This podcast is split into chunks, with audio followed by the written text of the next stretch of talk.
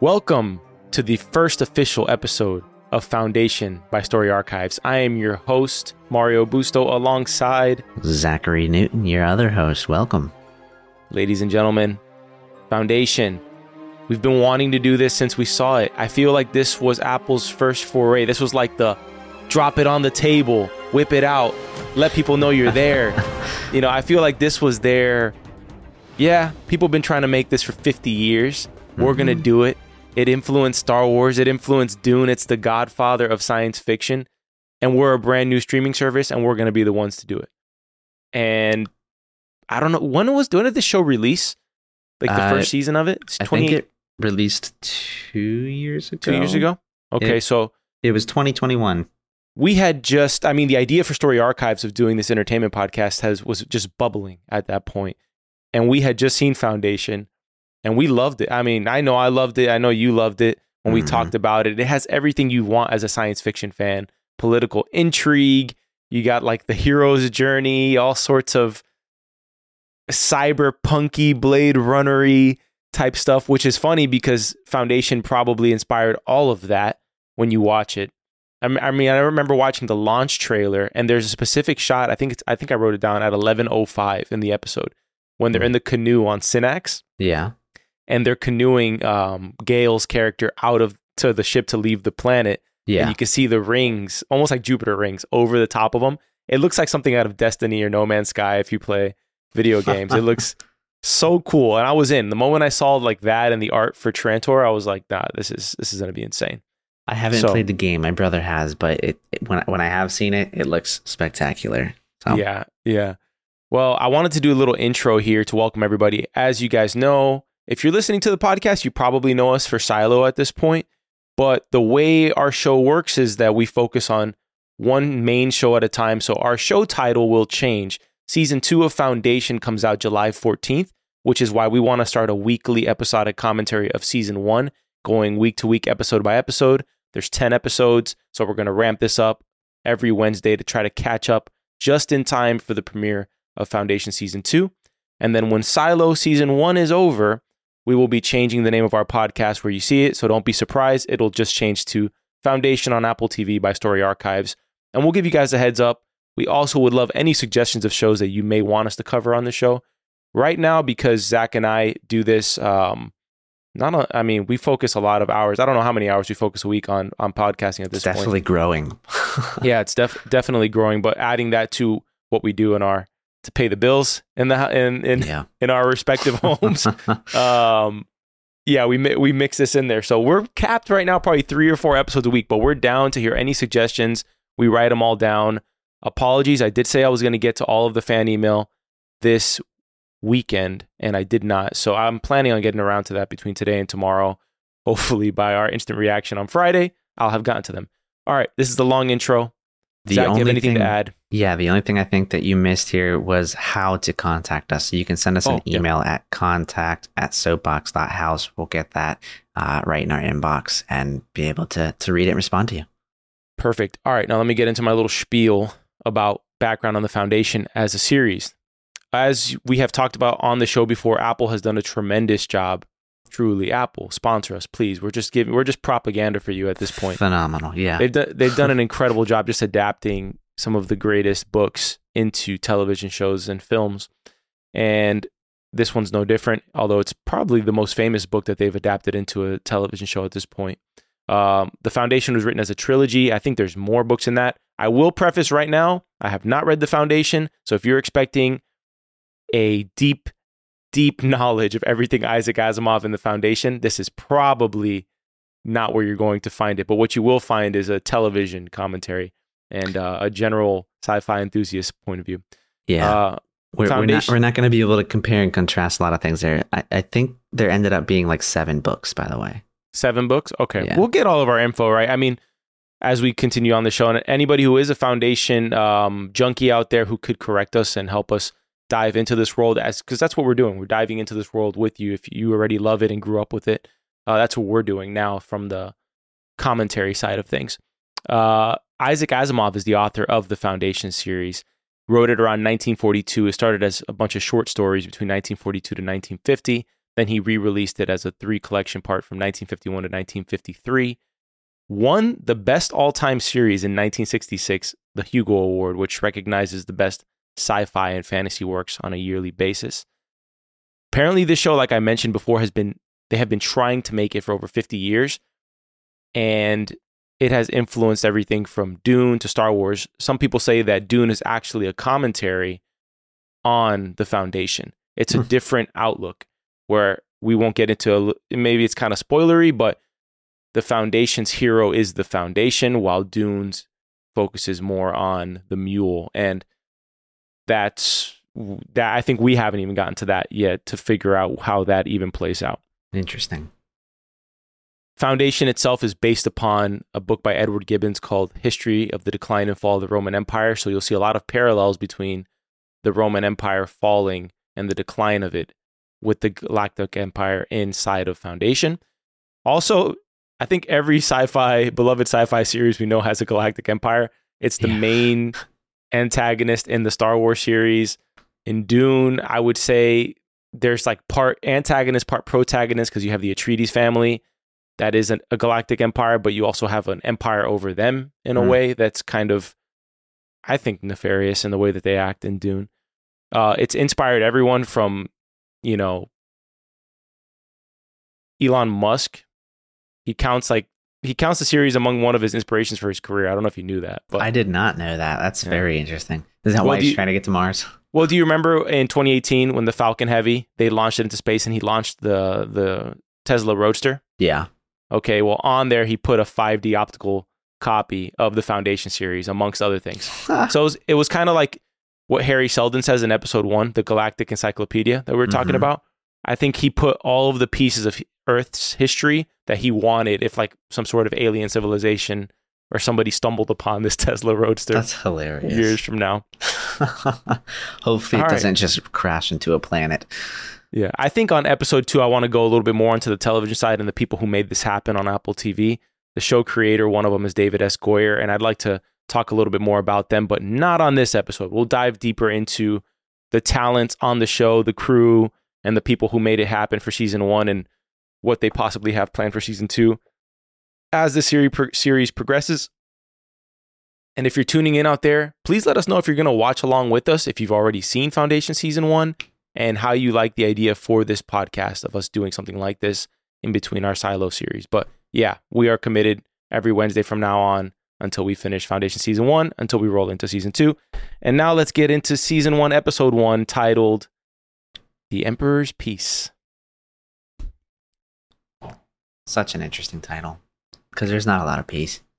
well, it's the Emperor's Peace, you know? And if the, it's, I gotta say, the casting of Lee Pace as the Emperor in this was just a brilliant casting. And I've seen Lee Pace in everything from, uh, he plays a villain in, I think, Guardians of the Galaxy. Oh, uh, the- in the first one, I believe. And he also, he's in a show that was on AMC, I think, The Godfather, that introduced the golden era of television for the most part. Hmm. He pla he played a Steve Jobs esque character. He he ran a computer company in the 1980s, and I forget the name. I love the show, man. I just I'm blanking on the name of it right now. Great show though, AMC. I, I think he's an amazing cast for this role. He also reminds me so much of Loki. Not just him as a as a Mm. person, but the, the character itself really like it's like it's like watching Loki in an alternate universe. Can Jimmy pull up whether Lee Pace is American? Because if he's American, I'm gonna say hot take. He's America's Tom Hiddleston. That's a great. He's an American actor. There we go. We'll claim him as the American Tom Hiddleston. But I feel like that's a knock on Lee Pace. I feel like he's just as talented as as Tom Hiddleston. All right, intro. We get introduced to Terminus, and from what I understand, the Foundation season one takes place across spans of years. Uh, you're introduced to this galactic, oh, not this, uh, this galactic empire that's led by a genetic dynasty, which essentially means that it's the same individual. It's based on Cleon the First. Yep. Right, Cleon the First, who is this emperor of the Galactic Empire, and it's three versions of him it's like a little kid version, an adult version who's in power, and then dusk. All right, so it's D- dawn. dusk, and day. Dawn is in training. He's like a little kid version. Mhm. Day is the one in power, which is played by Lee Pace, and then you have Dusk, who is like the counselor who kind of just works on the mural all day. That's I don't I don't know. Eh, he he just kind of helps nudge people Yeah. a little bit, right? What a Mhm. nice guy. you gotta you gotta love the intro to episode one because it's kind of like a look at our fancy budget and look at all of the locations that we got for this show and look at our visual effects on and compare them to your favorite series out there. And can you believe that this series is on TV and not on IMAX in a movie theater? Yeah, it looks incredible right off the bat. You know, it really made me think of Star Wars, like that little, like little speeder going by, Yeah, little yeah. hovercraft. I'm like, oh, okay. What is this, Tatooine or something? Well, I think of I thought of um, Space Odyssey 2001 Mm, where there's this monolith and nobody knows what it is and why it's there. And it's I I still don't know. I've seen that movie like two or three times, but this vault that's on Terminus and Terminus is on the outer on the outskirts of the empire, mm-hmm. pretty much protected by the empire but not with direct oversight. You can see why it's the perfect place of why Hari Seldon would have wanted his foundation to be here. Although we don't find out till later in the episode that this civilization we're seeing, these little kids who are trying to test the boundaries of this mysterious monolithic vault that with this magnetic force that apparently repels every living creature. mhm. We don't know that this is in the future and that this is the foundation that Hari's going to build. Yeah. So we start the episode seeing like this kind of ritual of these kids. You could figure if you lived on this planet that this is probably what kids did pretty often because you you could see these little flags of people trying to get as close to the vault as possible. hmm Sort of reminds me of King Arthur's uh, sword. Hmm. Or Mer- think about it. I mean, there's one sword nobody can get near. You nobody can pull it out of the rock, hmm right? But you have this one person on uh, in the foundation who can get close to it. Yeah. So Salvor Hardin is very much like the chosen person, in my opinion. She's the the series. chosen one. It's definitely it's definitely how they, you know, kind of picture her in this. Yeah, We don't we don't I- really see her up close to to this thing until the very end. It's The it- very it's end. implied when when she pulls the kid away yeah. after he passes out, but Oh, by the way, I wrote a note there. The way she saves this little, like, kind of like looking Indian kid, uh-huh. she pulls him by the feet across this rocky terrain. I'm like, Yeah. there's rocks everywhere. You're gonna give this kid a concussion. If he's not dead, you killed him, Cut dragging him open. across the rocks. yeah, So- that, that's a good point. Yeah, they do allude to the fact that she is immune to whatever effects this um, vault, they call it, has. And something I don't remember. I mean, I- I don't remember what's inside of the vault because we are doing a rewatch of this series at this point. I don't remember exactly what was inside of it. Me neither. However, it's it's important enough that Gaal says it's the hope of the gal of it's like pretty much the fate of the Galactic Empire rests on it, or the entire foundation rests upon it. So I it, it, really has been a while since I've seen it, so I, I don't know either. I I can't recall if it's like is it is it like some big server? I've I've got to refresh my memory on this one. it's the thing outside of the silo in Silo that's keep. I'm just kidding. Ah, perfect. Yeah, that tie, what tying Si- these two things. Tylo is on What if Uh, Silo's a prequel to? Terminus.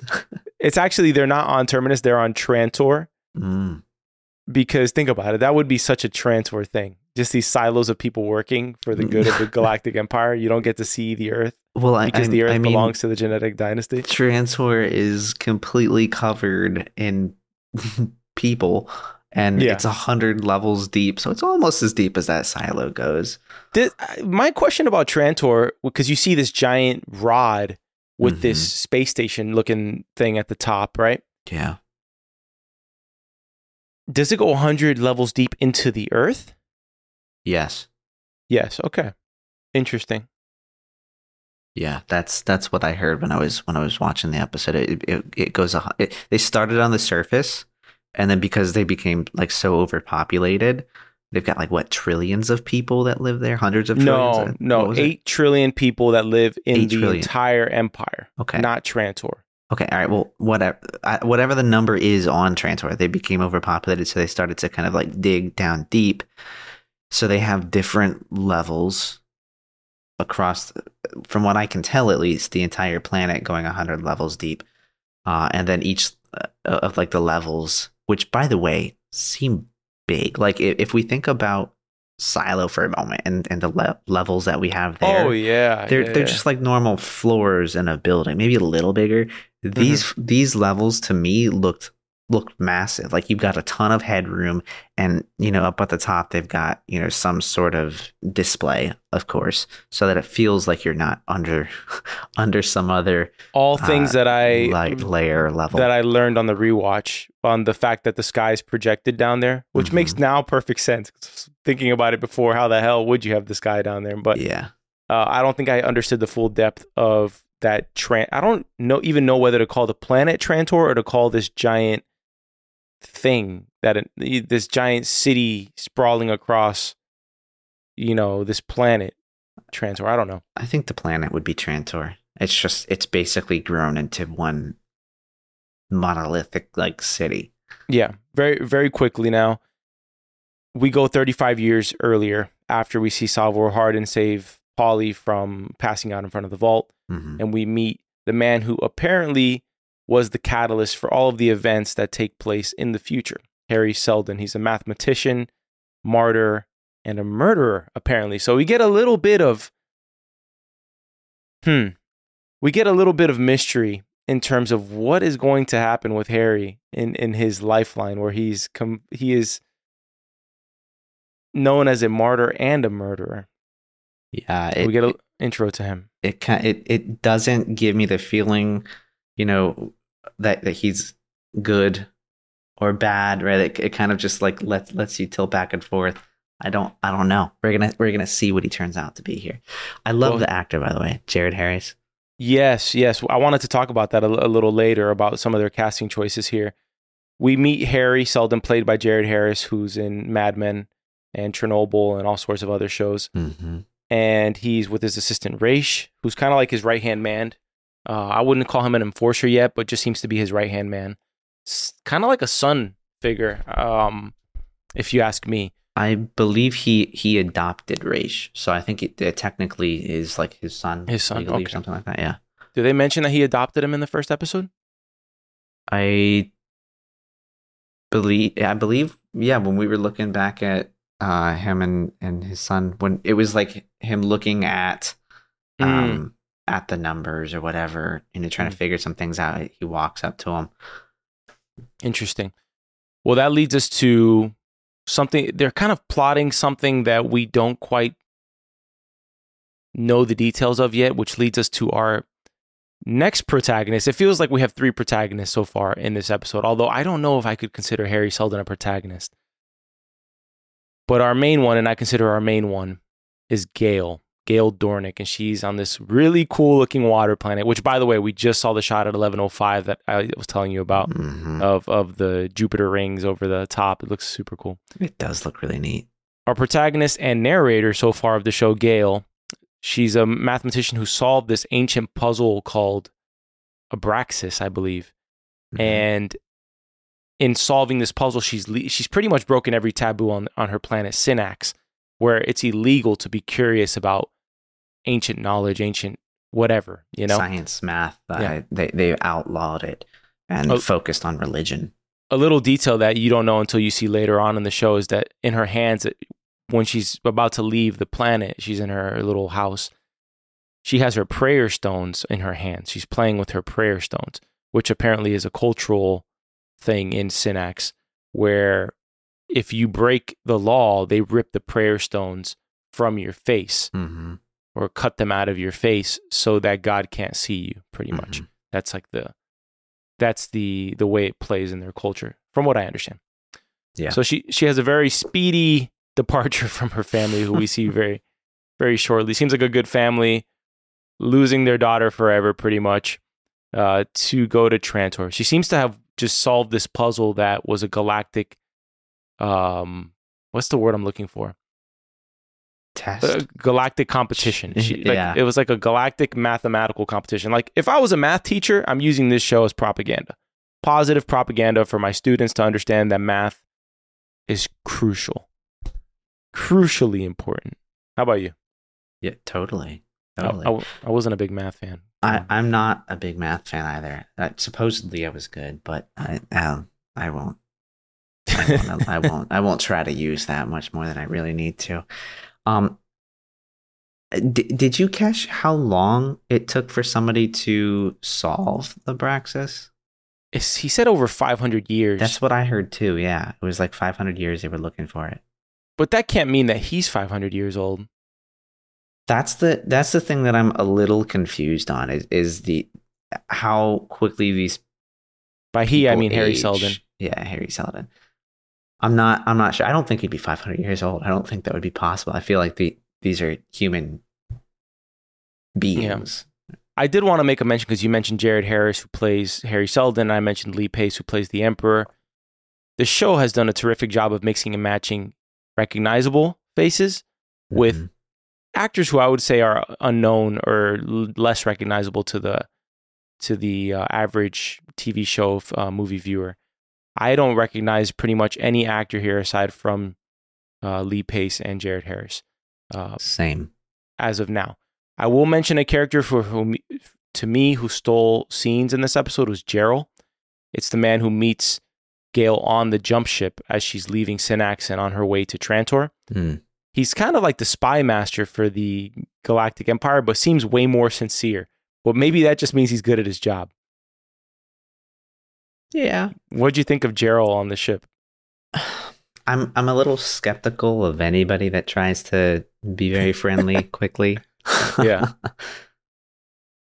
They get on this jump ship that looks like it has like a black hole on the middle of the ship. That's that's what I thought too. Like I I was kind of thinking about, you know, how they how they travel around because my understanding of the way that this machine works Mhm. is that it's not it's not like um uh Star Wars where it's like uh we're Yeah, going light speed. hyperspeed, you're moving yeah, you're moving faster than the speed of light, right? With Yes. this. So it I mean, I don't I'm not a science individual, so I don't really know what the the maybe uh, theories here would be, to but I imagine maybe someone else can help us with that. Yeah, I imagine it would have to be some sort of black hole that kind of like lets you kind of like teeter on the edge of where you know outside of you know space and time, so that you can I guess jump to these different areas.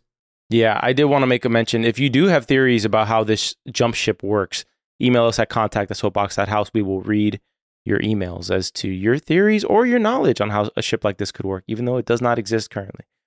Okay. So she meets Jerril, and something major happens on the ship, which is kind of like a little tidbit of mystery on the show. Gaal wakes up on the jump Hmm. because there's these weird looking creatures called spacers, or yeah, I believe they're called spacers. Spacers. They almost look like avatar creatures. They do. They kind of look robotic too. Yeah, like a mix of like cyborg avatars.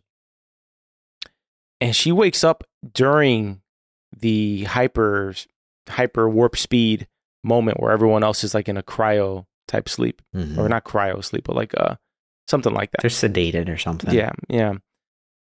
And the spacer comes over to her and says, "How are you awake?" Which makes, I mean, it doesn't answer the question as to what makes Gaal different and why she's different from that. Is that a Synnax thing? If you brought someone else from Synnax, would they be able to stay awake Hmm. during a jump like that? I, they don't make it seem that way based on the reaction to it. That's interesting. I I'm not quite sure what to think of it. I know, you know, throughout this episode, I, I think there's there's at least one. There might be two scenarios where she kind of like gets this intuition that something bad is about to happen. Mm-hmm. I don't know. It like maybe maybe she had some feeling and it kind of woke her up. Like something's not right. I I really don't know. I'm not I sure once woke up in it. the. I once woke up in the middle of a surgery before. The uh, I was I was like a little kid. They were they were operating on me, and I woke up in the middle of the surgery. They had to stop the surgery. They didn't even complete it. That's terrifying. Yeah, right. It's, Mario's uh, just been living the rest of his life scarred from that. oh yeah, I literally have a scar from the from the surgery. It was like uh removing like a. I don't even remember, remember what it was like a I don't know, like a cyst or something. I was like a little. gotcha. But all right, Trantor, our introduction to Trantor looks incredible, and also looks um based on what we know in this episode. It looks a little too vulnerable for me to be just in space in one of the in this tube just floating over over this planet you know Yeah, I, I've I've heard a lot of little little stories about like, well, why don't we just build like an elevator to space, right? Like that's exactly what this is. this is why yeah, this is thi- why this is this is why that. because we don't want to wipe out hundred million people. how about this it takes 14 hours to go from the top of crazy? Trantor, that space station, to the bottom of Trantor. And by the way, this tower is so tall that the emperor, when it falls later in this episode, which by the way, what a hell of a way to go oh my gosh, to be on this elevator and somebody decides they're going to blow it up. horrible, terrifying. It better happen fast, is all I got to say. Yeah, because that's got to be the most horrifying way to go. The emperor does mention though that it wrapped around the entire planet. Yep. So this tower is long enough that it can go around the entire circumference of the planet. You, you know, I I'm actually I kind of as, as. I think about that more, it it blows my mind that this was not worse than it was. Like to me, this was that catastrophic event that that Hari Seldon was was telling us about, right? Like like think about what if we got hit by an asteroid that wrapped, like, was big enough to wrap around the freaking planet. I feel like it would it would wipe out everything. Now, sure, maybe it's not moving as quickly, but I, I, I don't know. You gotta cut something in half. It's massive. I, I I mean we don't know to to what extent this Ear- this planet. I keep on wanting to call it Earth, like the natural planet that mm-hmm. remains of Trantor. How much of it is inhabited by these emperors? Because to I mean they say that the natural what's left of the natural planet is for the emperors only. Mm-hmm. That's a lot of space, pal. So they they're so egomaniacal that they said, "Hey, all y'all have to either live underground or live above ground, but you cannot touch this natural Earth here." Yeah.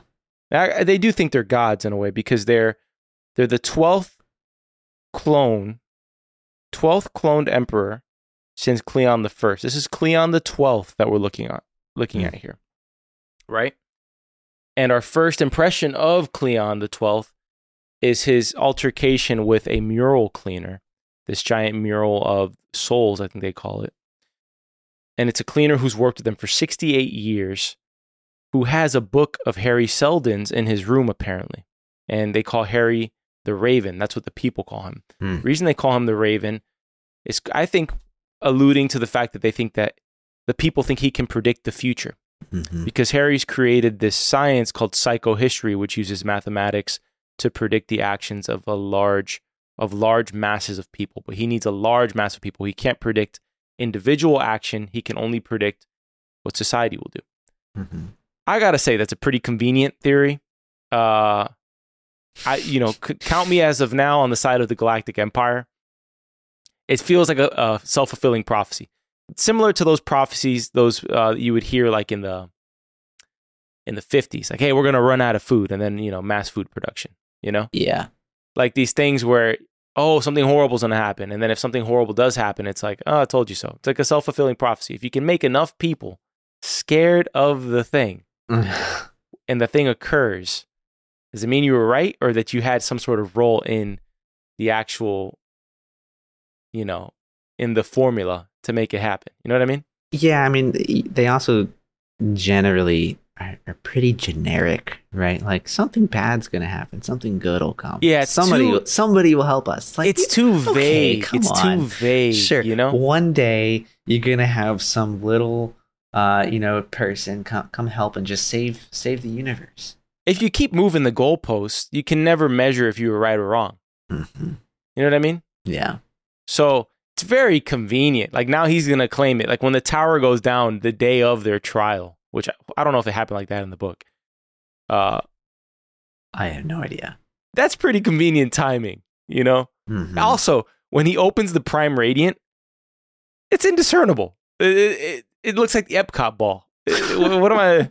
What am I looking at? I don't know. It, it's it's it's I, I, I feel for the Emperor. He says things like, "Oh, how convenient! The only two people." That's my Lee Pace impression. The only two people who can save the Galactic Empire are here in this room. I gotta say that He played it perfect. I would have done the same thing as Emperor. I would have said, go work on your foundation on another planet, get the hell out of this one. If you're right, we'll come back, we'll use it for for the good of the empire. If you're wrong, you can just fade into obscurity. Right? Yeah. You you you want to you want to hear one thing that I have heard that is very Yeah. different from I, I guess the book and the show. okay, yeah, hit me. There is no cloning. That's what I heard. Okay, I thought I, I didn't want to say it because I wasn't certain. There was no genetic dynasty.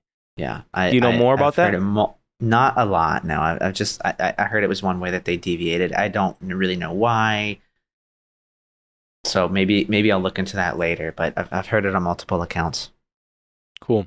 Well, the main conflict we see in episode one is between these two barbarian tribes, as the Emperor calls them, the Anacreon and the Thespis. And I think we can all think of various uh, tribal groups or cultures that don't get along in real life that could be um,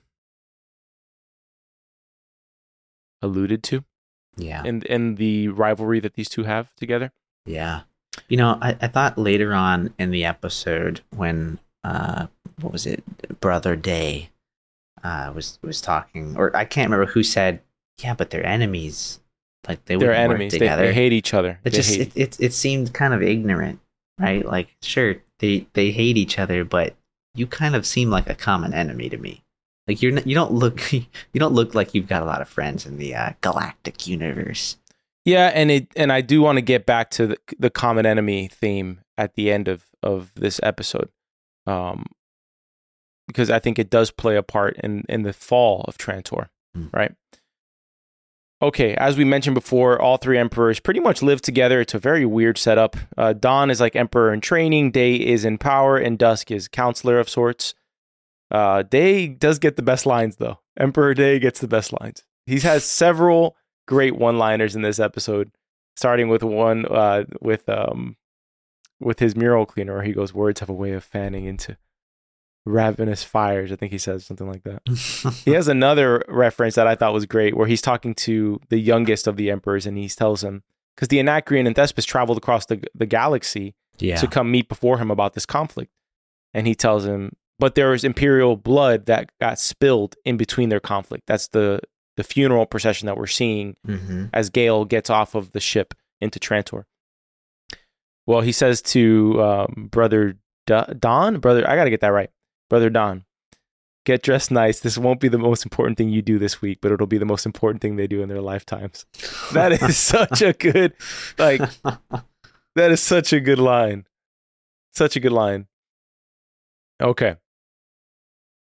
Gaal on her way to Seldon. Gaal immediately sort of meets a, a love interest. She seems to be interested in Raych, uh, Hari's adopted son. Yeah. I, Do you think Hari's doing some matchmaking here? Maybe. Yeah. Maybe. I'll I'll I'll talk about that later on. All right. Okay. You got a take on that. Interesting. I, I do. I do. But I, I think part of it comes from from episode two, so I don't know if I wanna get into it in this one. Okay, okay, interesting. We see the mural of souls, which is this depiction of a fourth century age of peace and the galactic family's role inside of that, I guess. And we see the mural moves around. It's this really incredible looking art piece that that seems to evolve and move as Mhm. well. Demerzel, who's sort of like the emperor's servant or aide, I'm not sure her role yet, but she seems to be very important to what they do on the emperor side of things. Mhm. She's also like a, a cyborg. Yeah, I, she's definitely not human. And one of the guests on the Anacreon side says something sort of smart assy in his own language. You can know, you can tell he's definitely making light of what he's seeing on the wall or making fun of something on the wall. Yeah. Back to Gaal. She finally meets Hari. Uh, she sees this incredible library, which is completely. It would blow. It would blow your mind, right? If you're coming from a complete water planet that's illegal to read books, Yeah. and then you see this giant library where all of this knowledge is just there for the taking. Oh, it's it's incredible. Now, I, didn't mention it earlier, but when I was uh, watching this, both the first time and, and again up, upon rewatch, uh, the first thing that came to mind when I saw Trantor was like, wow, this looks like Coruscant from Star Wars. Mm, And you know, thi- I'm, I'm this not enough of a Star Wars um, buff to know every city. I think you might have just lost some followers on that one. Yeah. Uh, Cor- Cor- Coruscant is is like it's a massive planet, and it's it's a it's a it's like a big city, just like this. Um, Is it the one in episode two that Anakin goes to with all the flying cars everywhere? I believe they're at it in episode two. Yeah. Oh, okay. Maybe I do know. this this um library kind of kind of reminded me a little bit of of uh like the like the hall of records there or something it, it just visually looks kind of familiar Hmm. a lot of information a lot of data This episode's full of data. Uh, Probably the the heaviest episode we've ever commentated on because there's so many little details everywhere in it. Uh, Hari, there's a lot of subtext between his conversation with Gaal because you, as you're meeting Hari, he just looks untrustworthy.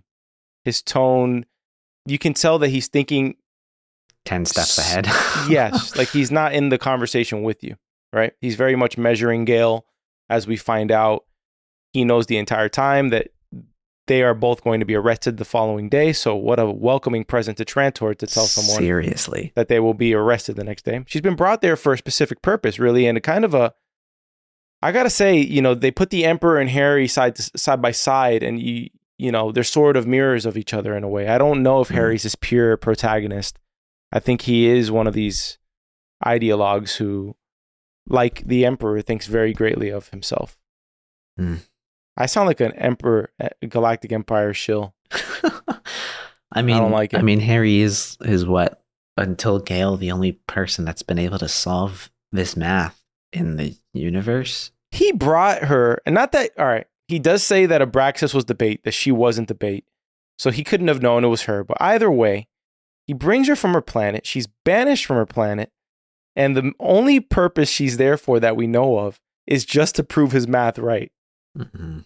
well to prove ac- it to prove it wrong is what the empire wants her to do he knows it's right, yeah i know so he's bringing someone who he has qualified through Abraxas. So Abraxas is like this giant puzzle nobody has solved for half a you know well five centuries pretty much right. Mhm. and this girl solves it so she makes herself an authority, uh, authoritative figure on on mathematics and being able to i guess be skilled enough to look into psychohistory right Mhm. And the big issue here is that hari's psychohistory the the prediction of what large masses of people are going to do is leading him to only one conclusion or one main conclusion which is that the empire is going to fall and it's going to throw the entire human race into 30,000 years of darkness. And so his main goal out of all this is not to stop the 30 years of darkness, but it's to lessen, to soften the blow, to, you know, lessen the impact of it. So he is trying to create this foundation that can lessen it to a thousand years instead of 30,000 years. Mm. And this foundation would be like if the earth was destroyed tomorrow and we had no history to show, everyone would have to start from scratch, right? Of yeah whoever was left over for the most part. hmm He's trying to prevent something like that happening, Hmm. from what I understand. By the way, this show is a nightmare to write notes about because autocorrect on these names. Oh, And so- th- was my killing my me. notes are lit up like crazy. It's like a it's like a Christmas tree with no yeah, grain. no, mine's like the Red Sea. you know, okay, I go ahead. what were we talking about? We were talking about something two seconds ago. We were talking Um, about Hari using the foundation as like a, a a Noah's Ark of sorts to save humankind. Yeah, you know, I, I do we know like what year this is actually set in yet? I made comment of, of something like You did. You said something I don't- that- I don't know if that's what, what year we're actually kind of set in, but Supposedly, I, read that this that the foundation is supposed to begin like Cleon the First is fifty thousand years. in Let's say let's go back like, to today. nineteen. Let's yeah, from today or from nineteen fifty, which is you made a great point about the Galactic Encyclopedia. If you want Oh, to bring it up, Yeah, and I, I was uh, we were we were talking offline for a moment, and I was just like, you know, I find it hard to believe that we're what whatever it would have been twelve thousand years, fifty thousand years into the future. and we don't have this thing called the internet where we could store all of this information. It, it kind of just feels like like he's literally going off on on his own to to build the internet or, or something like that. I, I thought that was a little Yeah, the whole little, premise little of, weak of an idea. the whole premise of the show is to create the internet is a bit underwhelming. yeah, But how can you blame the guy? He wrote it in 1950. How is he going to predict the internet? Uh, it's true. know. It's true. I mean, it, it's it's a decent idea. We need this thing to transmit information across this Eh, but space you and time know- not being an issue. You know, thinking about it though, like you've got you've got all. I mean, I don't. Again, I don't know how much of this stuff is in the book, but when you look at at, at stories like this, like these science fiction things, Mhm. um, I mean, we've got holograms and we've got all of this like crazy technology. It's like the internet just seems so underwhelming. It's like, yeah, I've just got this metal stick that I can touch, and it'll just it'll just display some imagery right out of it. You'll you'll be able to to read it and, and manipulate it. I don't This know. This is true. I do think a lot of people are like Hari is saying. I feel like you could take a probability by looking at society and see where it will go. Like there's a Mhm. lot of famous figures who predicted things that occurred. You know, did, I don't know if you ever seen an interview with Jim Morrison from The Doors, Mm. but he pretty much predicts the creation of house music. You know, he's like in the Really? future there won't be any words; it'll just be sounds, and it'll be a person creating the sound. It's like he li- it's an interview and he's just pretty much, you know, prophesying the the creation of house music. It's it's like 50, 60 years ago, probably more. That's funny. Isn't that insane? I was I was gonna make one other comment, right? So, all right, let let's assume that we are fifty years into the future now, from nineteen fifty, right? Mhm, mhm. Um, fifty thousand years. Again, kind of kind of poking fun at They're using the arrows. prediction a little. Well, yeah. I think that's just more of like a nostalgic element at Yeah. this point, right? Mhm. Um, no, but but kind of poking fun at the predictions, right? The empire will fall. I mean, dang. Look at look at all of the other empires that have fallen. It just seems like a logical thing to say. That at some point, you know, this is this is just going to go down. Not if you're the empire. Well, no, I mean you don't you don't want to hear that. You don't want to be the last king. It's like Kevin Costner's character in Yellowstone. You don't want to be the last. You don't want to be the one who didn't steward the family's wealth or land properly, you know?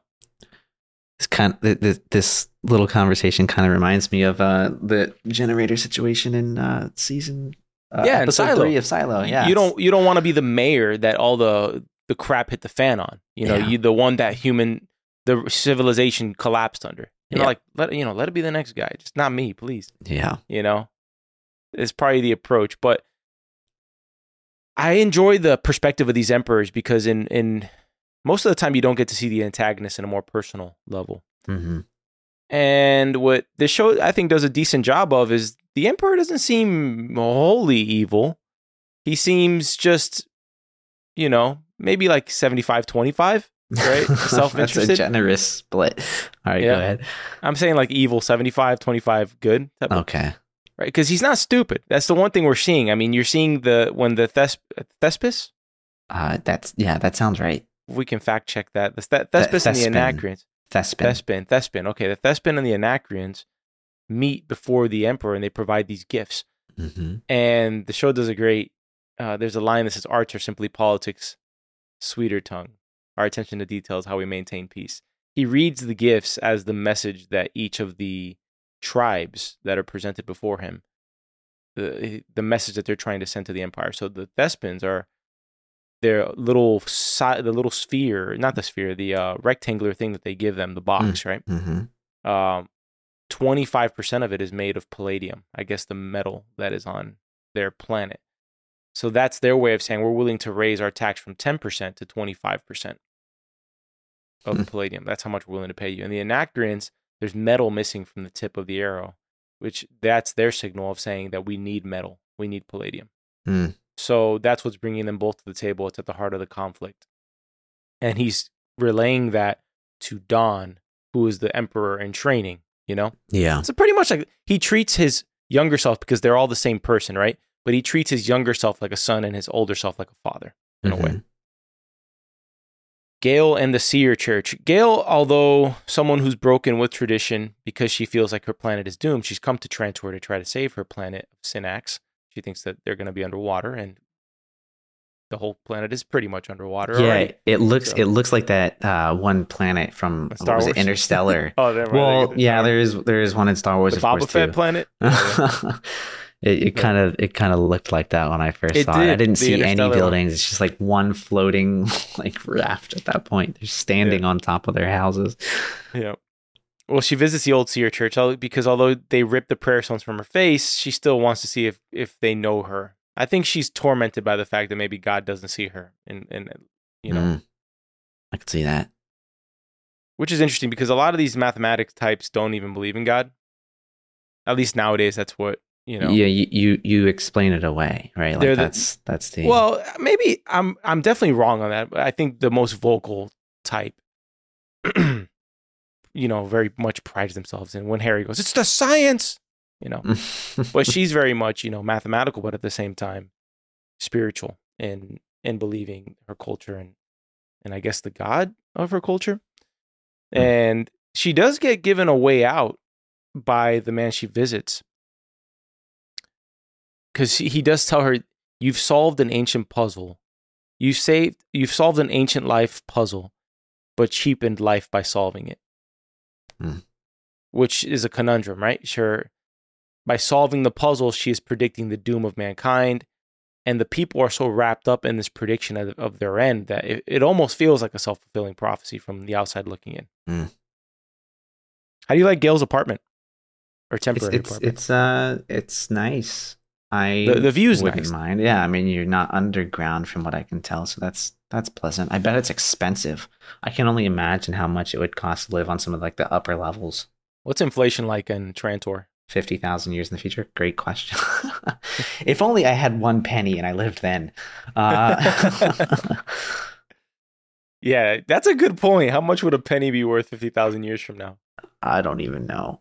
Would a penny even exist? Any, I mean, if we're talking about empires falling, you know, Hmm. Yeah, true. Probably wouldn't, there- it wouldn't be worth anything at this point. there hasn't been one on Earth that hasn't fallen. So, Exactly. knock on wood. Exactly. the night before the arrest. I gotta say, considering we saw this emperor touch somebody on the forehead in this episode and vaporize him into absolute Nothing. blood, blood Yeah. and nothingness, blood dust. just exploded. Which, by the way, does that mean if the emperor touches you, you must die? That's what I took. I I don't know. I don't think so. I think I think it is because the guy goes emperor because he got touched in the face. Mm, I think it's like the you know, you know the Ark of the Covenant type. yeah, Scenario, you, you know, you and don't- you die. Don't look at God. You know, don't you know? I don't know, but I now now that you've said that though, I'm gonna I'm, gonna, I'm going to pay close attention to anything that he does touch or anybody he does touch. Yeah. Gaal's very calm before the night of her arrest. At least calmer than I feel I would be if I was had just left home and I was about to be arrested on a foreign planet. She she left a planet where she I I guess would have been arrested just to come here to be Mm. arrested. Solid point. Yeah, Solid point. She couldn't avoid arrest. Interesting. yeah. Yeah, I, I have Hari hate all over my. Put side note: Hari calls it psychohistory, but is it more like a self fulfilling prophecy? Question. I put. He is kind of egomaniacal in his own right, bringing someone to Trantor just for his own motive. Mhm. But, anyways, beyond that, Gaal's arrested. Hari's arrested. They're both charged with high treason, conspiracy to destabilize the Imperium, is the charge they go with against both of them, and they're brought before trial by these fancier-looking stormtroopers. Exactly. Yeah. They they they can uh, turn their heads, right? They can move move a little more, Yeah. a little more flexible. Hari's from a planet called Helicon. Hold on, sorry.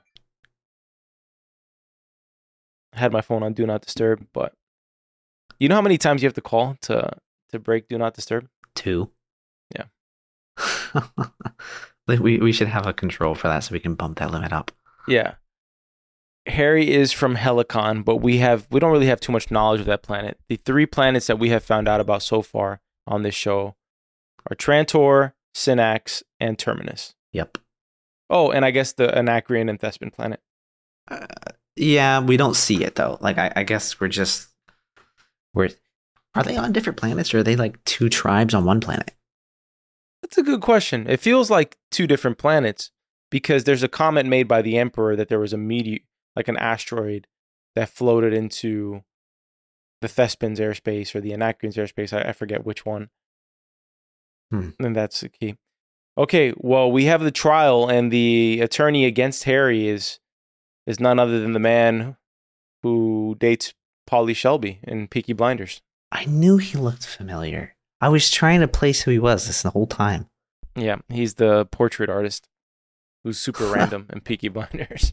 Yes, very. Thank you for calling that out. I, it was driving me crazy. I'm like, who is this guy? Is he from Friends? Like, what? Yeah. Hari is a professor of probability theory at Streeling University. I'm assuming the leading university of Trantor, and he's become this polarizing figure because he's predicting that the empire will lie in ruins within the next five centuries. I put in parentheses, that's pretty broad, Hari. that's pretty broad. 500 Again, years. It'll happen at some point. Like, weren't. How how long were, was the uh, clones going on? You said there was tw- we're on the twelfth clone. What was 12th it? clone. Five centuries Five that centuries. they've, that they've been ruling. Yeah, so that's yeah. Four centuries they've been ruling. Well, four centuries of peace, supposedly. Okay. So so basically Okay. Yeah. That's a that's a wide wide number. Hari doesn't present a very great game plan. Like I'm I'm not listening to Hari's game plan if he comes to me and tells me this personally. He's saying, "Hey, we're destined for doom here. I'm just trying to lessen the fall." I'm like, "Sounds like you're trying to create a new industry, Harry. Sounds like you're trying to get a Fear-mongering nice." You know what I mean? Yeah. Like, "Oh, there's no way we can get out of this." Like, come on. Yeah, you know that that's one other thing that I kind of I don't I don't know. I, I thought was a little odd, right? Like sure, I know you can't predict the individual, right? Mhm. But he can he can predict these large events. Like don't you think if you if you knew you would be able to do something this like I get the emperor's perspective on this where it's like, well tell us like we we can change that. I feel like it's rife with plot holes. Rife. Like, think about it. I can't. I can predict the. All right. I can predict the movements and the actions of a large scale of people, but I cannot predict the action of the individual. Well, what makes up the large groups of people? That means he can't predict something catastrophic's going to happen, but I don't know when, how, or who it's going to be. First of all, I don't think mathematics could ever prove that. I do think mathematics could point to um, some sort of forecasting of what people will do. I think that is Yeah, 100%. Yeah. Yeah, statistics, sociological um, statistics in a way, right? Like where Yep. like for example, you ever hear um I've heard people say, talk about in riots, like when there's large groups of people, more people are des- like are it's easier for people to do terrible things. Mm-hmm. Like if everyone is in the middle of of a riot. You never heard that theory before? No. Yeah, look it up. Look it up. It's What's like the name uh, of it? don't do it now. We'll maybe bring it up later. All right, all right. I'll look it up later. it's like if you listen, look up psychological professors, there's been studies on why like one action of violence could spur on more if it's in, in a Mm. midst of a group of large people. It's, it's like group think. Yeah, something like that. Well, we get another cool line. A rotten tree trunk appears strong until a storm breaks it in two. Still, count me against Harry's plan here. It, you know that that that seems like a uh, line that would be lost to time at this point, don't you think? Why? Because so many people here live underground, and there's not like the only old tradi- the, the only thing that looks like Earth is literally just this this empire's little land here. Everything else is is a cityscape. Which, by the way, do you notice in the background when Jerril's walking with Gaal through the garden, uh, which we which answers our question as to what Raych and um, Hari are talking about, whether she's been compromised in a way, right? Mhm. The Empire is trying to get her to disavow the mathematics to essentially stabilize peace, right? You know, make Yeah. him make Hari a heretic, right? Yeah. Hari a heretic. That's cool. Anyways. I get it. Jerril, as he's walking through the garden with Gaal, you see this cityscape in the background, almost looks like New York skyline. I wonder if that's a city in ruins from the old days, or whether that's Hmm. Trantor. I think it's Trantor. I mean, yeah. I I can't. I don't think this is Earth. Like I, I don't. Yeah. I don't think this is. Oh, any- no, ag- like, we're gonna. I don't even think Earth like exists in this universe. Yeah. Yeah. I like Jerril's character, man, a lot. Really, He doesn't. He seems like a double. He doesn't seem like Littlefinger from Game of Thrones. He seems. He seems sincere. He doesn't seem like a spy master who's evil. He seems like a sincere guy. I I think that's just what makes him good at his job. You think so? Uh, You think I'm giving him too much of a benefit of the doubt? I do. I mean, He tells her that she he knows that she woke up during the jump, and he didn't tell anybody about it. so you know, me. I wonder. I don't know what, what what relevance that would have. I was gonna say like, did he do something so that she woke up during the middle of the jump, and this is just like something he wanted to use later, but I, I don't really see the significance of it. He kind of looks like Fred Armisen's brother. Who? Fred Armisen, if you look it up. The comedian. Mm. You ever seen the the little clip of the Oh, that guy. I know. I know him. Says, Yeah. Cook, overcooked chicken, straight to jail. Undercooked chicken, believe it or not, straight to jail. Anyways, uh, the Prime Radiant. I gotta say, if we were talking about the paper clips and Silo holding up very important documents, is Yeah. this the only copy of Hari's psychohistory and the downfall of man? Is it in this little glass cube? Uh, that's a good question. Probably seems like something you could destroy. I mean, again, again, there's no, it? there's no encyclopedia yet. No encyclopedia Galactica. There, there's no internet, right? Like it's got to just Well, be in this one be little f- thing. To be fair, the Prime Radiant puts the internet to shame. Like the way that thing looks. To your point of what you were saying earlier, like some of the Yeah. technology, even though they couldn't predict things like the internet, Yeah, the Prime Radiant looks insane. it does look insane. I, I, would love to know how they can comprehend it. It's just like it's like one of those people who you know you just you're seeing numbers fly all over the place. It looks like uh, what was that one movie? Was it Limitless? Where it's just like Oh you yeah, pop this pill, Yeah. you see all these Yeah, things. Everything makes Limitless. sense. I get it now. underrated movie by the way. It's a great Yeah. movie. Trial day two. Hari unfolds his plan about the Foundation being a, being the the hope, the the way to soften the blow of mankind. I don't know what's going to happen because we do see that the Foundation is in Terminus, which means that's like the last true civilization. But to me, it's like Hari wants to make his own empire, right? Uh I don't know if he wants to make his own empire. I don't I don't know if he's that um I'm not a revolutionary, but I want to. I want to I- be a revolutionary. I don't. Yeah, I mean, I he him going to terminus is just because it, it's on the outskirts, right? Like it's like we can we can do things that they won't know about, right? We can work on things that they won't see. Um, so I, I don't know. Can I? don't- can I I? don't think he'll make his own empire. Can I mention that on trial day two because they, they did try to get Gaal to disavow Mhm. the math. I think there would have been more effective ways to do that. Why not bring her family from Synnax and threaten like to kill them?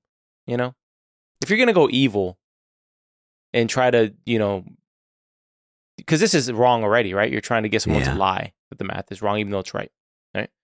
Yeah, You know, what would stop? Do you think the Emperor, who's been listening to her on her planet, wouldn't do this? Hmm. He had a plant there on the ship in Jerril. He was already there. yeah. Any, anyways, I'm just hypo, you know, no, I mean that that's a that's a good point. I It's- also- it's definitely a better way to get some leverage here. The, the only thing I, I I would be thinking is like, well, that kind of you know puts po- points more fingers towards you as somebody who's trying to manipulate the thing. That could potentially make things even worse. Yeah. I also wanted to make mention of the fact that this lawyer from the trial is horrible. Uh, he essentially makes her more of a authority figure on her topic by saying, "So you're saying you left your planet, you broke all traditions, you were going to be imprisoned, they ripped the prayer stones from your face, you risked being a complete social pariah to come over here to say you solved the, an ancient puzzle hasn't been solved in 500 years." You know what I mean? He's like, it does, it what does she, lend more credit to her. what yeah. she says next is gonna be freaking gospel. she left her family. She left her only planet Left that she had only ever seen. You know, way to make her an authority figure. yeah, seriously. Anyway, she does reaffirm that Harry's math is correct and that the empire is dying. And the old emperor immediately goes, "Kill him." That guy is the most useless character in this show. I promise you that. The old emperor, useless. yeah, It- you know, it, it's the old emperor looks like the the uh, Cleon the first clone. It looks like like he was at that age. I wonder. Yes. Yes. I wonder if there's like a biological like limit here on Yeah. what the, what's going to happen with uh with the older emperor Dusk. Probably. Well, we have a Starbridge terror attack, and on the rewatch now, I'm clearly seeing that this is a Thespian and an Anacreon. You got a Middle Eastern looking guy, and you got like this white North European looking guy with very blue eyes. The only reason I knew it was both of them is because the blue eyes on the white guy, Mm. because of the the way they emphasized the blue eyes on the Thespins earlier. I think it's Thespis. I don't know. Whatever. We gotta look it up. And we, we need. I believe we need- it's Thespin. we need a, a Jimmy fact check here. Anyways, these guys are pure evil. The Anacreon literally has a little kid looking straight into his eyes on this elevator heading down, and he blows up the elevator. I gotta say, man, if your tower, your whole civilization can be taken out by two bombs, horrible architecture. I mean, we're mm-hmm. 50,000 years in the future. There's got to be something to prevent the entire Star Bridge collapsing and this giant rod whipping down and instantly killing 100 million people. Yeah. That's the number, by the way. Raych says it's 100 million dead. That's the starting number. And it ripped like 50 levels deep across the entire planet. 50 levels deep. Yeah. Isn't the planet only 100 levels deep? Yeah. That's insane. Yeah. No, man, this was this was diabolical. Also, Gotta- in crazy when I first when I first saw this episode and they did this in episode 1, I feel like a normal show would do this at the very end of the season. Hmm. Right? This would Mhm. be like a season ender. But Apple TV puts this thing on the pilot. They say, "No, we're going to take down the Star Bridge episode 1, end of the episode." And then there's going to still be like 10 minutes after the episode. It's not going to just end with the with the explosion. yeah, what a cliffhanger that would be there. Yeah. And they could have done it, and you could, and you could, and you would understand why they do it because it would be a hell of a cliffhanger. This is- Right? look look at that ripping. See see how tall that layer is? That's insane. Oh my gosh. I feel like, every one of those layers is an individual silo. every one of the, the layers just looks like normal. Like it, it's so tall and massive that if you were to walk outside right now, wherever you are, it would just it would look the same. It's that big. Hmm. Yeah, it's pretty insane. I don't know if it was exaggeration, but the emperor literally says that it wrapped around the planet. I, I cannot believe that that thing was long enough to wrap around an entire planet. It doesn't make any sense to me. It I mean it, it is very tall. The planet does look very massive. I don't Yeah. know. But I, I mean in the distance I still see it fallen. Um so Thespis is the planet. Thespins are what they are.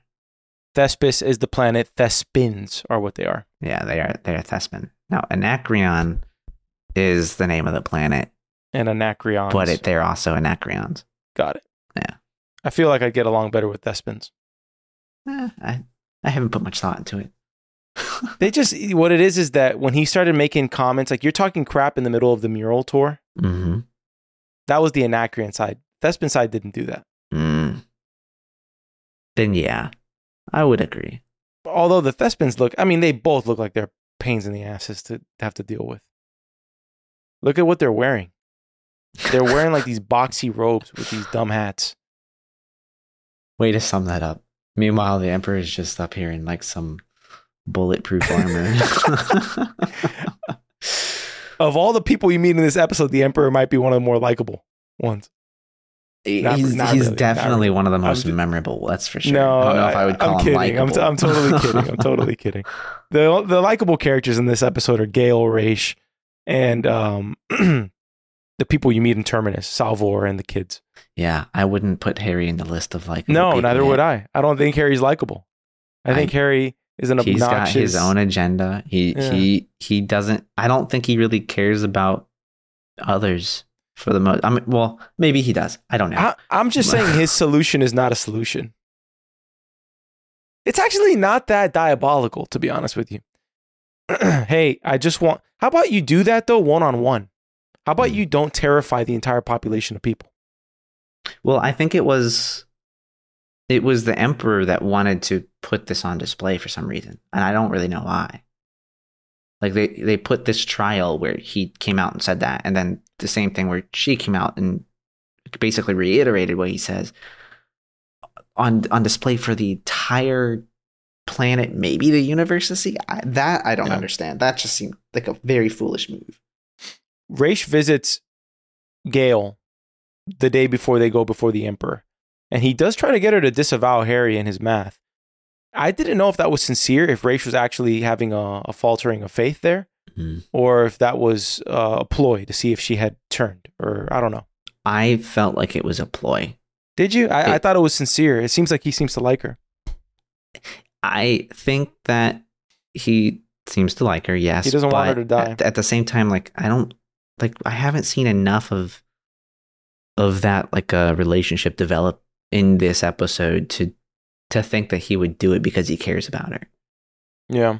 right? And and it almost looked like it almost looked like a setup um almost right? I mean he's in there. The moment that she she says that basically she won't disavow what he what, what he said because he's right these guards come in and take her away. Right? It's almost like they put him up to hey one last attempt. Could have just say it's wrong. That's Yeah. kind of how it felt to me.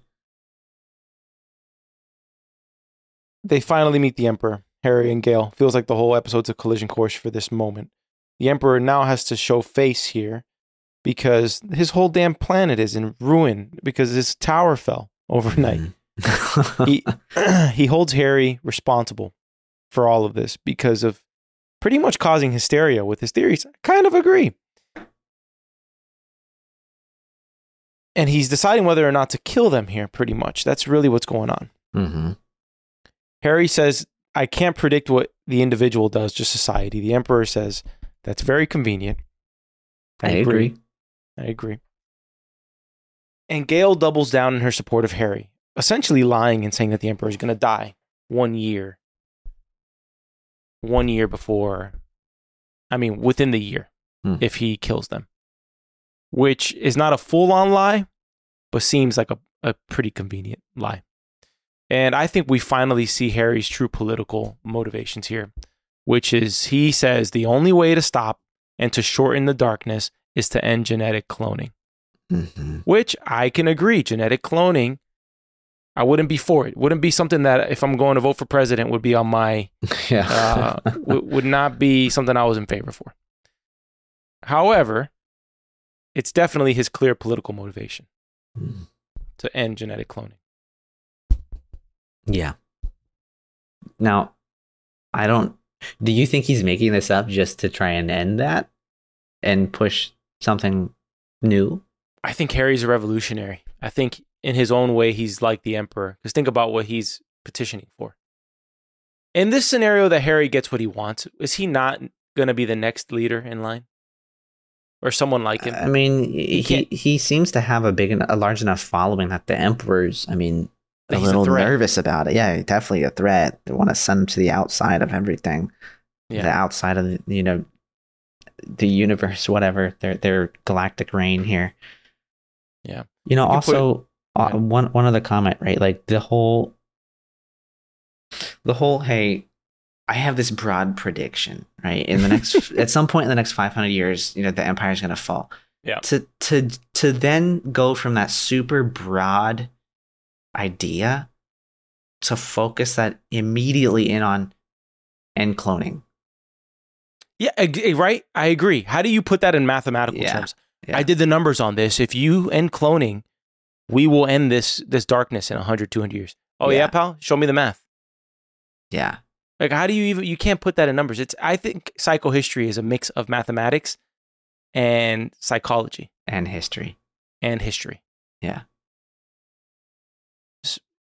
Maybe that's the reason that Prime Radiant looks the way it does because to actually show that psychohistory doesn't even exist today, not in the way that Hari is describing. Hmm. I don't think it exists today. I think predictive models exist 100%, Mm-hmm. but not to the extent where you can isolate a single action being able to ma- mathematically prove that one action would solve X. Yeah. No, I, I, and I mean that that's the whole point. Like I, I think maybe he's taking advantage of this catastrophic event that might be real. Right? Who knows? I mean, again, just saying, hey, in the next 500 years, something bad's going to happen. Yeah. Um, se- seems seems like a plausible uh, uh, thing to to put your money on. Um, maybe maybe this is really just him kind of like taking advantage of that to try and end something that you know he has like a political agenda for. Yeah, and he's not very. He's disin, Hari's disingenuous in terms of the way he responds to things. You have the Emperor's decision. He he does come down on the side that when you hear his decision on what he's going to do with Hari and Gaal, it's like, oh, why didn't I see that the whole time? That is such the obvious. That is the clear move here, Mm-hmm. which is that he's not going to kill either of them. It's not the optimal outcome. He's going to let them continue to refine psychohistory away from the planet so they can't cause any more issues in my capital. I'm going to put you in between these two barbarian kingdoms. I'm going to forbid you jump drive technology and all the new technology. Hmm. and if your foundation works out, I'm going to use it to just bolster my empire and continue genetic cloning. And if you're wrong, you'll just wither away in obscurity on some planet nobody cares about. It's isolated and abandoned, the entire planet. It has no minerals, no anything. So they're now, after meeting with the Emperor as he's sitting there smug, kind of like, you know, looking like Thanos with his with his master plan. mm-hmm. They're now left with a journey to Trantor, which is going to take 878 days. Once again, reminds me of that movie. Um, it's a, it's an anime cartoon. Oh, then I, I won't be of help trying to remember the name of that. I mentioned the name of it. Now I can't remember it again, but um, pretty much like this ship goes out and it's the hope of mankind. Mm. I thought it was kind of dumb here as they're leaving the meeting with the Emperor, where he tells them you can leave the planet. Mm-hmm. He's listening everywhere, and you're going to ask her now, hey, did you lie about that whole thing about him being dead within the year? And she pretty much admits as much. Mm-hmm. Everyone is listening. If he heard that, would he not say, hey, bring him back in here? bring him back in here.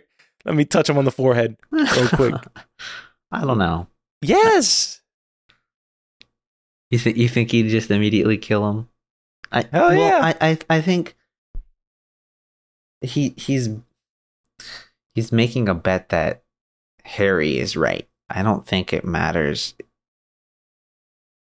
so much if she's right that he's going to die or because, lying to him. because he he's basically sending him Solid out point. to his eventual death, right? Like he's gonna he's gonna go to this planet on the outskirts and be there essentially forever, and he'll die Solid point. right? But at the same time, he's giving himself some some ammunition to say like, well, if you're right, right? Well, then great, I'll use it. But nobody's gonna nobody's gonna hear of you. You're still gonna be out on this outskirts planet, and you're still gonna die. Yeah.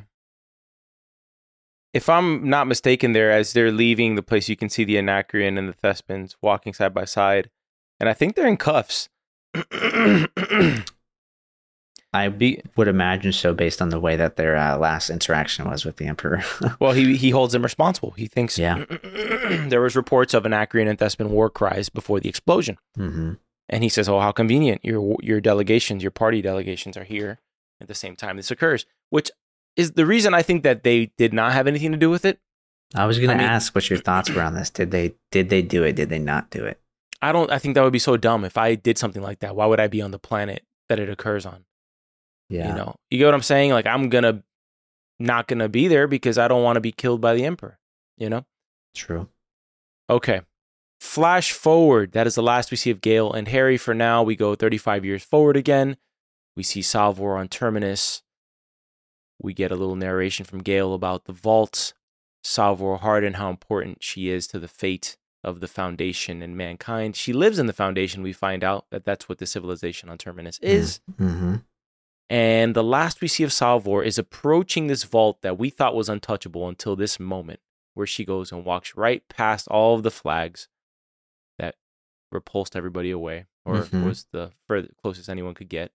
And she touches the vault. What's inside the vault, we don't know. You don't know, unless you read the books, probably. But you can find out with us on the next, well, not next one, maybe, but on these next nine episodes of The Foundation by Story Archives. And that concludes episode one The Emperor's Peace. Such a dense episode, but The most dense we have ever good. covered on this entire channel. 100%. so much world building. they did a good job within one episode to world build, though. I I agree. I I mean, we're we're we're introduced to three planets. This this whole episode is told over the span of like or or within the span of thirty five years. hmm Um, there's a lot of politics at play here. Mhm. Overall, very very interesting. I I think a little difficult to follow at times. I, I like I I remember it's been a while since I've watched it. Uh, since I watched it the first time. I But feel I- much I do better remember- though on rewatch. Though. Same, same. Um, I I do remember when I did watch it the first time. Like there were multiple moments where I was like, wait, what just happened? I had to roll it back and try and like piecemeal it together. But um, no, o- overall, I think it was I think it was a really good episode. I I enjoyed it.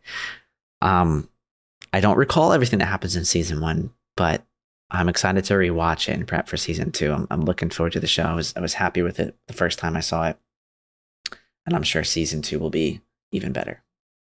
Yeah, I thought it was a great episode for a show that has such dense uh, subject matter, and you have to do so much world building in a, in pretty much an hour and ten minutes. Hmm.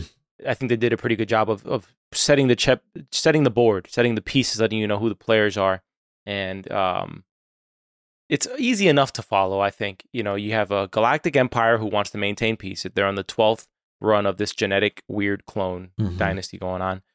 You got the heretic prophet type in Hari Seldon, who's a revolutionary who wants to do away with genetic cloning, who sees the doom of this falling empire, and he sees that it is inevitable at this point. Similar to the America, America and the debt ceiling going on, and like how much debt we have. We, you know, think about it. If you want to think about it in that way, you know, Mhm. you know, eventually we're just passing. It's like hot potato. You know, who's holding the bomb at the last one? Who's holding the hot potato at the end? yeah. right? Somebody's going to have to pay for it. It's inevitable. How can we soften the landing? Mm-hmm. Right? That's what he's petitioning for. So it, so it does make sense in that in that regard, where it's so clear that there's going to be drastic repercussions for this wild irresponsibility on um, earlier generations. You have Hari, you have Raych, his uh, son figure. You have Gaal, who's the um, prophet in training, kind of chosen one figure. Mm-hmm. You have Salvor Hardin, who's the most mysterious of the episode. We don't know what role she plays yet. Her story unfolds over the season. Also, se- also seems like a chosen one, right? Like we, we have two Yes. primary leads here, one Chosen being ones. Gaal and the other being Salvor. So Mhm. don't again, yeah, we didn't see much of her in this, but we we did get enough to know she's special. Yes, sir. All right. Well, let's get into some uh, categories here. Zach, I th- think you had some questions I do. prior to the episode. Let's round those out and then get to the outro here. Cool. So the first question I've got is who was your favorite character and why? The Emperor, hands down. I think he's. In order for this show to work, you need em- the middle emperor, the one who's in power, Mm-hmm. to be a compelling figure, somebody who can steal scenes, who's epic. Lee Pace is that actor. He's a Mm. great fit for it. Not saying he's the only person who could have played it, but once you see him as as the character, it's like, Can't oh, this is, def- somebody else. this is definitely Emperor Cleon. You know, Yeah. this is him. Yeah. Yeah. Well, I, I agree with yours, but I'm gonna pick somebody else. Uh, Okay. I'm gonna say it's it's Gaal. Gaal, Um, I- interesting. I think, you know, just I'm not sure how much of the the series is gonna feel this way, but at the moment, it really does feel like this story is is almost more about her and her journey than it is the emperor and all of these other things. Like it, it almost feels like those are those are just things that are, that are kind of like happening as she's like navigating this uh this path. So Mm-hmm. I'll stick with her. She also, uh, I, I think, uh, got jerked around a bit here with the uh, being arrested Oh yeah, for the sure. day after she gets here. You know For that, sure. that that's that's got to be such a letdown. But I thought, uh, Well, She saved I- I her. thought she she saved her good. own life and Hari's life pretty much Yeah. by by lying about the emperor dying. yeah, she she's picking up on on how to play pretty quickly. Mm-hmm. All right, next one I've got is what was the best scene in the episode and why? Hmm. That's tough. That is tough. I would have to say the whole sequence of the tower coming down Hmm. combined with the the final like Hari and Gaal meeting the Emperor in person. Hmm. Like all of that leading up to it was just so epic. That's a good one. I think uh, it definitely helps to show the uh, the scale of everything on, on Terminus for sure. If I had to to pick one, this is this is a really tough one.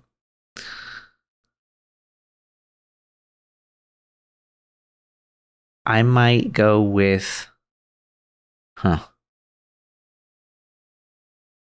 Maybe it's the uh,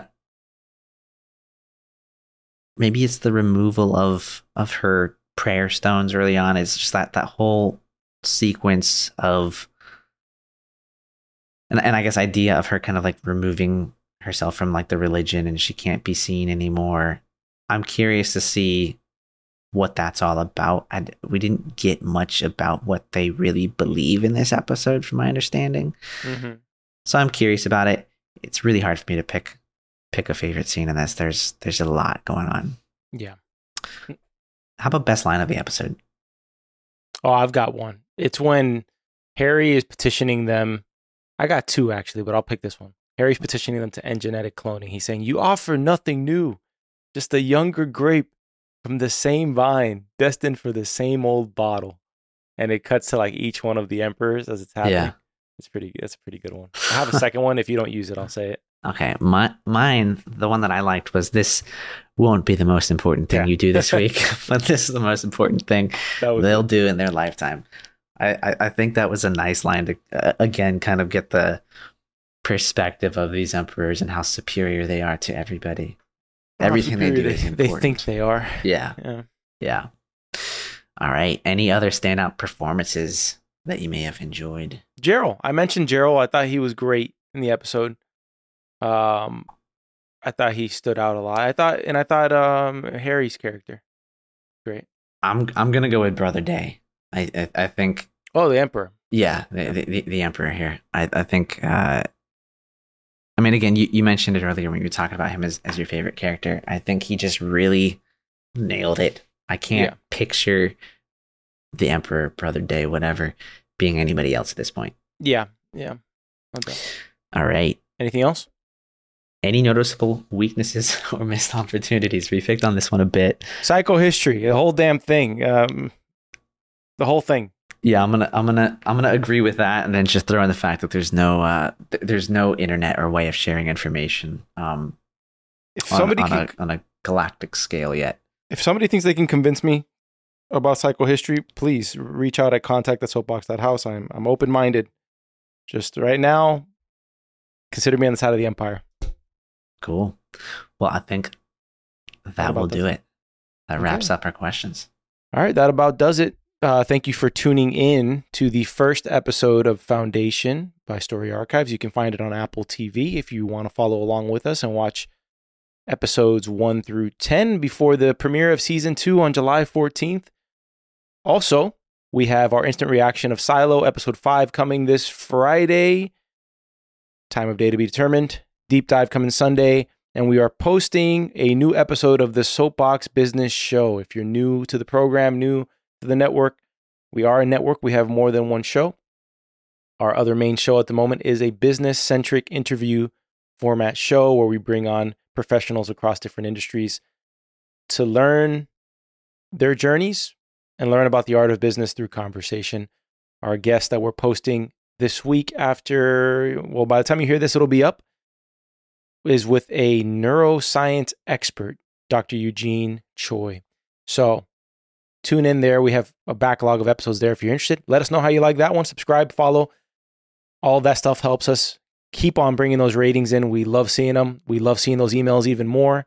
Um, but the ratings help us get out there, help us continue to do this and invest more time into producing more entertaining content and material for all of you to enjoy out there in the world. And we thank you for listening once again. Zach, you can take the outro from here. Absolutely. Well, thank you again for listening to this episode of Foundation by Story Archives. You can find this podcast anywhere you find podcasts Apple, Spotify, and Google Podcasts, or you can visit our website at soapbox.house where you find links out to this shows and others on the network, just like the one that Mario mentioned, the Soapbox Business Show. Uh, and again, you can send us uh, messages at contact at soapbox.house if you have theories, comments, suggestions, send them our way. We'd love to hear it. I don't have a quip for this one. Yeah, yeah, me neither. But uh, let's go to Terminus for the foundation. All right. Thanks for tuning in.